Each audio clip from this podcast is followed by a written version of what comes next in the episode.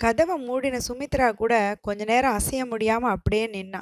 மூடின கதவையே வெறுப்போட பார்க்குறா அவ முகம் அவமானத்தால செவந்து போயிடுச்சு. ஒருவேளை அவன் கதவை தட்டி கூப்பிடுவானோ? மானம் உள்ளவனா இருந்தா கூப்பிட மாட்டான் அப்படின்னும் நினைச்சுக்கிறா. கதவோட அடுத்த பக்கம் சத்தம் இல்லாததை பார்த்ததும் அமைதியாக ஆயிடுறா. அடுத்த நிமிஷமே தொல்லை விட்டுடுச்சுன்னு இருப்பார் அப்படின்ற எண்ணம் தோணுனதும் கண்ணில் மலமலன்னு தண்ணி கொட்ட ஆரம்பிச்சிச்சு. மடமடன்னு ட்ரெஸ்ஸிங் டேபிள் முன்னாடி போய் ஆள் உயர கண்ணாடி முன்னாடி நின்று மேலே கீழே இருந்த விளக்கெல்லாம் எரிய விடுறா. சித்தியோட கை வண்ணத்தில் வானத்திலிருந்து தப்பிச்சு வந்த தேவதை மாதிரி ஜொலிக்கிறா சுமித்ரா. ஏதோ தோணவும் வேகமாக அலங்காரத்தெல்லாம் கலைக்கிறா. நகைங்களை கலைச்சிட்டு ரொம்ப சாதாரணமான ஒரு சேலையை எடுத்து கட்டிக்கிட்டு முகம் கழுவி நெத்தியில் பொட்டு வச்சுட்டு வந்து கண்ணாடி முன்னாடி பார்க்குறா இப்போ அவள் அழகுக்கு என்ன குறை? கொடி மாதிரியான உடம்பு அவளுக்கு. மலர் போன்ற வட்டமான முகம். அந்த முகத்துல தாமரை இதழ் போல நீண்ட அகன்ற கண்ணும் சிவந்த இதழ்களும் அவளோட அழகை மிகைப்படுத்தி தான் காமிக்குது. பொய் இல்லையே? கண்ணாடி பொய்யை சொல்றதே இல்லையே? என்கிட்ட என்ன குறைய பார்த்தாரு அவரு? அவளை விட நான் எதுல தாழ்வு? அப்படின்னு ஆத்திரத்தோட நினைக்கும் போதே வேற யோசனை தோணுச்சு சுமித்ராவுக்கு. அவளோட சிந்தனையோட அடிப்படையே தவறாச்சு. சுமியை மணந்ததுக்கு அப்புறமா அவன் அந்த வசந்தியை நாடி போகலையே. ஏற்கனவே அவங்க ரெண்டு பேரும் காதலர்கள் தானே? அதை ஒத்துக்க அவளுக்கு வேதனையாக இருந்தாலும் அதுதானே உண்மை. பணத்தாசை இல்லைன்னா பண தேவை. அந்த அவங்க காதலை முறித்து அவன் வேண்டா வெறுப்பாக சுமித்ராவை மணந்திருக்கிறான். இதில் யார் உயர்வு யார் தாழ்வுன்னு மதிப்பு போடுறது? உலகத்திலேயே சிறந்த அழகி என்னோட மனைவின்னு ஒருத்தர் சொன்னாராம். அந்த வகையில் பார்த்தா வசந்தி தான் உயர்ந்தவ. சுமி ரொம்ப ரொம்ப தாழ்ந்து போயிட்டாளே. கண்ணை தொடச்சிக்கிட்டே சுமித்ரா சிந்திக்கிறா. அதெல்லாம் முடிஞ்சு போன விஷயம். இனிமே என்ன செய்யறது? கணவனோட காதலை சுமித்ரைக்கு இல்லைன்னு முடிவாயிடுச்சு. அதை பெறுறதுக்கோ இல்லை வளர்க்குறதுக்கோ நினச்சி பார்க்கறது செத்த குழந்தைக்கு ஜாதகம் பார்க்குற மாதிரி நினைக்கிறதே வீண் தானே. அதை விட்டுடலாம். விட்டுட்டு பின்ன எப்படி வாழறது? இனிமேல் வாழ்க்கை எப்படி போகும்? கொஞ்சம் முன்னாடி அவன் வேண்டா வெறுப்பா அவளை கூப்பிட வந்ததை நினைக்கிறா. அது மாதிரி கடனேன்னு அவள் வாழவும் விதியேன்னு பணிஞ்சு ஏற்கிறதும் சுமித்ராவுக்கு அவமானத்தில் உடம்பே குன்றி போயிடுச்சு. முகம் செவந்து போய் அந்த அணைப்பை எப்படி ஏற்க ஏற்க முடியும் அப்படின்னு நினைக்கிறா. அதை விட இந்த உடம்பையே நெருப்பு வச்சு கொளுத்தி கொண்டுடலாமே அப்படின்னு நினைக்கிறா அந்த பத்தொன்பது வயசு பாவை. சாவை பற்றி நினச்சதும் சுமித்ராவுக்கு முகம் மலர்ந்தது. செத்துட்டா இந்த வேதனை இருக்காதுல்ல. ஆனால் சேச்சே இது என்ன முட்டாள்தனம்? தற்கொலையினால் அவளோட பிரச்சனை தீர்ந்துடுமா? அவளையே நம்பிக்கிட்டு இருக்கிற அவங்க அப்பா என்ன ஆறுது? பின்ன என்னதான் செய்யறது? இந்த வாழ்க்கையை வாழ சுமித்ராவால் முடியாது. முடியவே முடியாது. ஆயிரம் தரம் சொன்னாலும் அது முடியாது தான் அப்படின்னா சுமிக்கு வாழ்வே இல்லையா? கண்ணை மறைச்சு விழுந்த முடிய ஒதுக்கி விட்டுக்கிட்டு ஆத்திரத்தோட நினச்சிக்கிறா சுமித்ரா. வாழ்வுனா ஒரு ஆணோட இணைஞ்சு வாழறது தானா இவ்வளவு நாள் சுமித்ரா வாழலையா? சிரிக்கலையா? மகிழ்ச்சியா இல்லையா? அத மாதிரி இன்னும் மிச்சம் இருக்கிற வாழ்க்கையும் கழிக்க முடியாதா? முடியும் முடியும்னு தோணுது அவளுக்கு. ஏதோ ஒரு முடிவுக்கு வந்துட்ட மாதிரி சுமித்ராவோட மனசு அமைதியாச்சு. ஒரு பெருமூச்சோட நிமிர்றா. இன்னமும் கண்ணாடிக்கு முன்னாடியே நிற்கிறத உணர்ந்து விலகி போறா. அறையோட ஒரு பக்கத்தில் இருந்த அவங்க அம்மாவோட படத்துக்கிட்ட போறா. மகளோட தவிப்பை உணராத மாதிரி சிரிப்போட அவங்க அம்மா படத்துலேருந்து பார்க்குறாங்க மனசு ஒன்றிய வாழ்வுன்னு அடிக்கடி அவங்க அப்பா சொல்லுவார். அந்த வாழ்க்கை தந்த சந்தோஷம்தான் அம்மாவோட முகத்தில் தெரிஞ்சுது. தாயோட முகத்தை பார்த்ததும் தன்னோட இழப்பு ரொம்ப பெரிய அளவில் தெரிஞ்சுது மகளுக்கு. ஒரு சோஃபாவை இழுத்துட்டு வந்து அந்த படத்துக்கு பக்கத்திலேயே போட்டுக்கிட்டு தாய் முகத்தை பார்த்துக்கிட்டே அதில் உட்கார்றா. அவங்க அம்மாவுடைய மென் கரம் மெல்ல அவளோட கூந்தலை வருடுறது மாதிரி இருந்தது. கன்னத்தில் கண்ணீர் கரையோடு அப்படியே தூங்கி போயிடுறா. காலையில் வழக்கம் போல் ஆறு மணிக்கு முடிச்சிட்டா சுமித்ரா. முருகன் பேரை மூணு முறை முணுமுணுத்துட்டு கண்ணை திறந்து பார்க்குறப்ப தான் அந்த சூழ்நிலை அவளுக்கு புரிய வந்தது. ராத்திரியில் என்ன நேரத்துக்கு படுக்க போனாலும் காலையில் ஆறு மணிக்கு மேலே தூங்கக்கூடாதுன்றது அவங்க அம்மா சாருமதியோட அன்பான கட்டளை. அது மாதிரி ஆறு மணிக்கு எழுந்த சுமித்ரா வழக்கம் போல் எக்ஸசைஸ்லாம் பண்ணிவிட்டு குளிச்சுட்டு வந்து யோசனையோடு நிற்கிறா கதவுக்கிட்ட இந்த அறையை விட்டு வெளியில் போகணுன்னா பொது அறையை தாண்டி தான் போகணும். இது அப்பாவோட ஏற்பாடு. திருமணத்துக்கு அப்புறம் சுமியும் அவளோட கணவனும் சேர்ந்து வாழறதுக்காக இந்த பகுதியை ராமநாதன் புதுசாக கட்டியிருந்தார். அடிப்படை அமைப்புகள்லாம் அவளோட யோசனை தான். கணவன் மனைவி ரெண்டு பேருக்கும் பொதுவாக ஒரு பெரிய அறை. அந்த அறையில் நுழையிறப்பவே ஒரு சோஃபா செட்டு டெலிஃபோனோட ஒரு மேஜை பின்பகுதியில் திரையோட ஒரு பெரிய கட்டில். அந்த அறையோட இடதுபுறமா சுமித்ராவோட தனி அறை. பாத்ரூமோட சேர்ந்தது அது. வலதுபுறமா சந்திரனோட அறை. அதுவும் எல்லா வசதியோட இருக்கக்கூடியது தான். ரெண்டு அறையிலையும் எந்த அறைக்கு செல்றதானாலும் பொது அறை வழியாக தான் போகணும். இப்போ சந்திரன் பொது அறையில் இருந்தா அவனை அவ சந்திச்சு தானே ஆகணும். ஒரு பெருமூச்சோட கதவை திறந்துக்கிட்டு வெளியில வந்தா சுமித்ரா. அங்க கட்டிலில் உட்காந்து இந்த சந்திரனோட உணர்ச்சி இல்லாத பார்வைய பார்த்தா.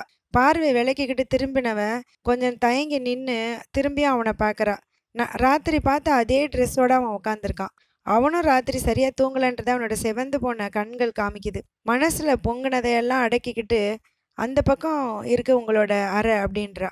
என்னோட அறையா? அப்படின்னு எழுந்திருக்கிறான் அவன். ஆமா இந்த பக்கம் என்னோட அறை. அதே மாதிரி அந்த பக்கம் உங்களுக்கு. உள்ள வாங்க அப்படின்னு கதவை திறந்துட்டு உள்ள போறா. அந்த பக்கம் பாத்ரூமு அந்த ஓரத்துல ஆஃபீஸ் ரூமு. இந்த அலமாரிலாம் அவங்க ட்ரெஸ்ஸு அப்படின்னு சொல்றா.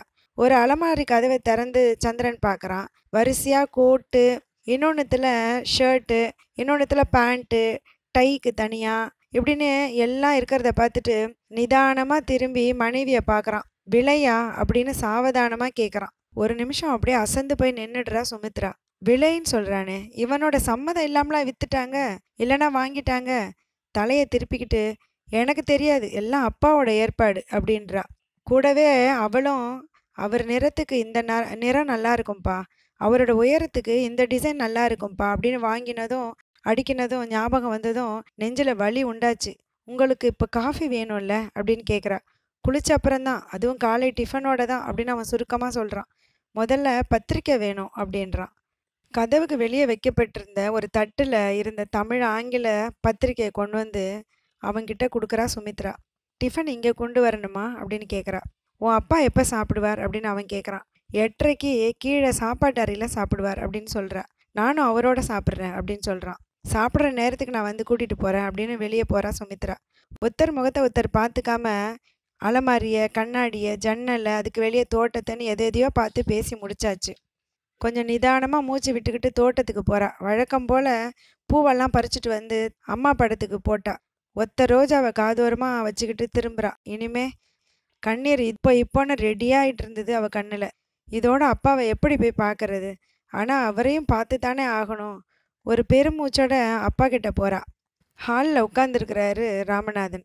காஃபி கப்பு ஜக்கு வெந்நீர் டிகாஷன் பால் எல்லாம் அவருக்கு முன்னாடி இருந்தது. யோசனையோட உட்காந்துட்ருக்காரு சுமித்ரா வர்றதை பார்த்து சட்டுன்னு முகம் வளர்ந்துடுறாரு வந்துட்டியா கண்ணம்மா? இனிமேல் நானே தான் கலந்துக்கணுமோன்னு நினச்சிட்டு இருந்தேன். பாப்பா மாப்பிள்ளை காஃபி குடிச்சாச்சா? அப்படின்னு ஒரு மரியாதை கலந்த அன்போட மாப்பிள்ளையை பற்றி விசாரிக்கிறாரு. பெரிய மரியாதை அப்படின்னு சுமித்ராவுக்கு எரிச்சல் வந்தது. காட்ட முடியாமல் காலை டிஃபனோட தான் அவர் காஃபியும் குடிப்பாராம் அப்பா அப்படின்னு அப்பாவுக்கு எதிரில் உட்காந்து காஃபியை கலந்து ஒரு கப்பு அவருக்கு கொடுத்துட்டு இன்னொன்று அவள் எடுத்துக்கிறா. சின்ன வயசுலேருந்து அந்த வீட்டில் இது ஒரு பழக்கம். காலை ஏழரை மணிக்கு சுமித்ராவும் அவளோட அம்மாவும் குளிச்சு முடிச்சுட்டு இங்கே வருவாங்க. பல் தொலைக்கிட்டு பத்திரிக்கையும் கைமா ராமநாதன் வந்து காத்திருப்பார். மூணு பேருமா அரட்டை அடிச்சுக்கிட்டே காஃபி குடிச்சிட்டு அரை மணி நேரத்துக்கு அப்புறம் ராமநாதன் குளிக்க போவார். சாருமதி இறந்ததுக்கு அப்புறமும் அவங்க அப்பாவும் அவளும் இதை விடாமல் அனுசரிச்சுட்டு வந்தாங்க. காஃபி முடிஞ்சதும் சுமித்ரா சித்தியை தேடி போகிறா அந்த அம்மா முதல் நாள் செஞ்ச வேலையோட அலுப்பில் அவ்வளோ நேரம் தூங்கிட்டு அப்போ தான் கண் முழிச்சிருந்தாங்க. என்ன சித்தி படுக்க விட மாட்டேன்றதா அப்படின்னு கேலியாக கேட்டுக்கிட்டே அவள் பக்கத்தில் வந்து உட்கார்றா சுமித்ரா. குளிச்சிட்டியாடி கண்ணு? நான் சொல்ல மறந்துட்டேன்னு நினச்சேன். ஆனால் அக்காவோட பொண்ணு அறிவு குறைவாவா இருப்பா? ஆமாம் மாப்பிள்ளை அவள் முடிக்கிறதுக்கு முன்னாடியே நீங்கள் காஃபி குடிச்சாச்சா சித்தி? அப்படின்னு அவசரமாக கேட்குறா சுமித்ரா. எங்கே? ம் கொஞ்சம் முந்தி முருகு வந்து கேட்டான் பொறு பல் விளக்கிட்டு வந்து கூப்பிட்றேன்னு சொன்னேன். அப்படியே திரும்பி படுத்து திரும்பியும் தூங்கிட்டேன்டி. இப்போ கொண்டு வர சொல்லு. சுமி நான் சீக்கிரமாக பல் துளைக்கிறேன். நீ சும்மா இருந்தால் இந்த பெட்டியை கொஞ்சம் அடுக்கி வையேன் அப்படின்றாங்க. சரி சித்தி. சித்தி நீங்கள் இன்றைக்கே போகணுன்னா எனக்கு பிடிக்கவே இல்லையே அப்படின்னு சித்தி கழட்டி போட்டிருந்த சேலையெல்லாம் எடுத்து ஒன்றா சேர்க்குறா சுமித்ரா. என்ன செய்யறது? இந்த சமயம் பார்த்து உங்கள் சித்தப்பாவுக்கு தொழிற்சாலையில் அதிக வேலை லாவண்யாக்கும் பையனுக்கும் பரிச்சை. லாவண்யா தான் உன் கல்யாணம் பார்க்கலையேன்னு குதிச்சிட்டு இருந்தா. பையனுங்க பரவாயில்ல. அடுத்த லீவில் அத்தானை பார்க்கலான்னு சொல்லியிருக்கிறேன் அப்படின்னு சித்தி சொல்லிட்டு இருக்கா. இதோ வரேன் சித்தி அப்படின்னு எழுந்து வெளியில் போயிட்டு ஒரு ஏ வேலையாளை கூப்பிட்டு காஃபி கொண்டு வர சொல்லிட்டு திருப்பியும் உள்ளே வந்து பெட்டியை இழுக்கிறா. சித்தி பாத்ரூமில் சேலை ஏதாவது கிடக்கா அப்படின்னு கேட்குறா கிடந்தா அப்புறமா அனுப்பிடி. அடடே சுமிக்குட்டி நான் முன்ன மாதிரி உன்னை நினச்சிக்கிட்டு வேலையை விடுறேன் பார். அங்கே மாப்பிள்ளை உன்னை காணும்னு தேடிட்டு இருப்பார். போ போ போம்மா என் பெட்டி கிடக்கட்டும் அப்படின்னு விரட்டுறா சாந்தா. டிஃபன் சாப்பிட எப்போ வர்றீங்க சித்தி? காலையிலன்னு ஸ்பெஷலாக பாதாம் அல்வாவும் தயிர் வடையும் நாயர் போட்டிருக்கான் அப்படின்னு சுமித்ரா சொல்லவும் ஐயோ ஐயோ சொல்லாதடி. நான் தான் டயட்டில் இருக்கேனே. நீ வேற பாதாம் அல்வா தயிர் வடைன்னு தூண்டி விடாத. இருக்கிற குண்டு போதும். அப்படின்னு சொல்கிற சித்தி. கொஞ்சம் சித்தி அப்படின்னு கொ கொஞ்சரா சுமித்ரா ஒத்தப்பா உன்னை முதல்ல ஓடு மாப்பிள்ளைய கூப்பிடு அவர் நல்லா மொக்குவார் பாதாம் அல்வா ப- தயிர் வடையெல்லாம் போ போ அப்படின்னு துரத்தி விடுறா. லேசாக சிரிச்சிட்டு எழுந்து போகிறா சுமித்ரா. வந்திருந்த மற்ற விருந்தினருக்கெல்லாம் சாப்பாடு போயிடுச்சா காஃபி போயிடுச்சான்னு போய் விசாரிக்கிறா. சாப்பாட்டு மேஜையை கவனிச்சுட்டு திருப்பியும் மாடிக்கு போகிறா பொது அறையில் அவன் இல்லாததுனால அவனோட அறை கதவை தட்டுறா. உள்ளே வரலாம் அப்படின்னு சந்திரனோட குரல் கேட்குது கதவை திறந்துட்டு சுமித்ரா உள்ளே போகிறா அவன் கையில் அந்த பத்திரிக்கையை கீழே வச்சுட்டு அவளை பார்க்குறான் சாப்பிட வாங்க அப்படின்னு கூப்பிடுறா சுமித்ரா. அவ்வளவுதானா? அப்படின்றான் அவன் நிதானமாக வேற என்ன? அப்படின்ற அவ திகைப்போட. அவன் நேர் பார்வையாக அவளை பார்க்குறான் அவளுக்கு புரிஞ்சிருச்சு. ராத்திரி அவளோட துடுக்கான பேச்சுக்கு விளக்கம் கேட்குறான் என்ன பதில் சொல்கிறது குற்றம் அவன் பேரில் தான். ஆனாலும் ராத்திரியை மட்டும் எடுத்துகிட்டு பார்த்தா அவ தான் பண திமிரில் பேசினதா தோணும். ஆனாலும் அவன் செஞ்ச தப்பு அவனுக்கு தெரியாதா? அனாவசியமாக அவளை ஏன் குற்றவாளி கூண்டில் நிறுத்துறான் சுமித்ராவுக்கு ஆத்திரமாக வந்தது. ஆனால் அடக்கிக்கிறா. ஒரு பொண்ணுக்கு ஐம்புலன்லேயும் அடக்கம் வேணும்னு சொல்லுவா அவளோட அம்மா. அதுலேயும் பணக்கார பெண்ணுனா அதிக கவனத்தோட இருக்கணும். ஒரு ஏழை ஏதாவது பேசினா கூட பாவம் என்ன கஷ்டமோ அப்படின்றவங்க அதே மாதிரி பணக்காரி நடந்துக்கிட்டா பணத்திமிருன்னு சொல்லுவாங்க. பணத்தால் பல வசதி இருக்குதா? ஆனால் இந்த மாதிரி கஷ்டங்களும் இருக்கிறதுனால பேச்சில் நடக்கையில் ரொம்ப கவனத்தோடு இருக்கணும்னு சொல்லுவாங்க. நேற்றுக்கு ஒரு தரம் பேசுனதுனால இன்னைக்கு குற்றவாளியாக நிற்க நேர்ந்திருக்கு. அதனால இனிமேலாவது கவனத்தோடு இருக்கணும் பேச்சில் அப்படின்னு நினச்சிக்கிறாவ கூடவே அவனுக்கு என்ன பதில் சொல்கிறதுன்னு புரியவும் இல்லை. அதனால் பேசாமலே நிற்கிறா ஒரு கணம் ரொம்ப கோபத்தோட பார்த்தவன் மறுகணம் சாவதானமாக சாப்பிட போகலாம் அப்படின்னு எழுந்துக்கிட்டான்.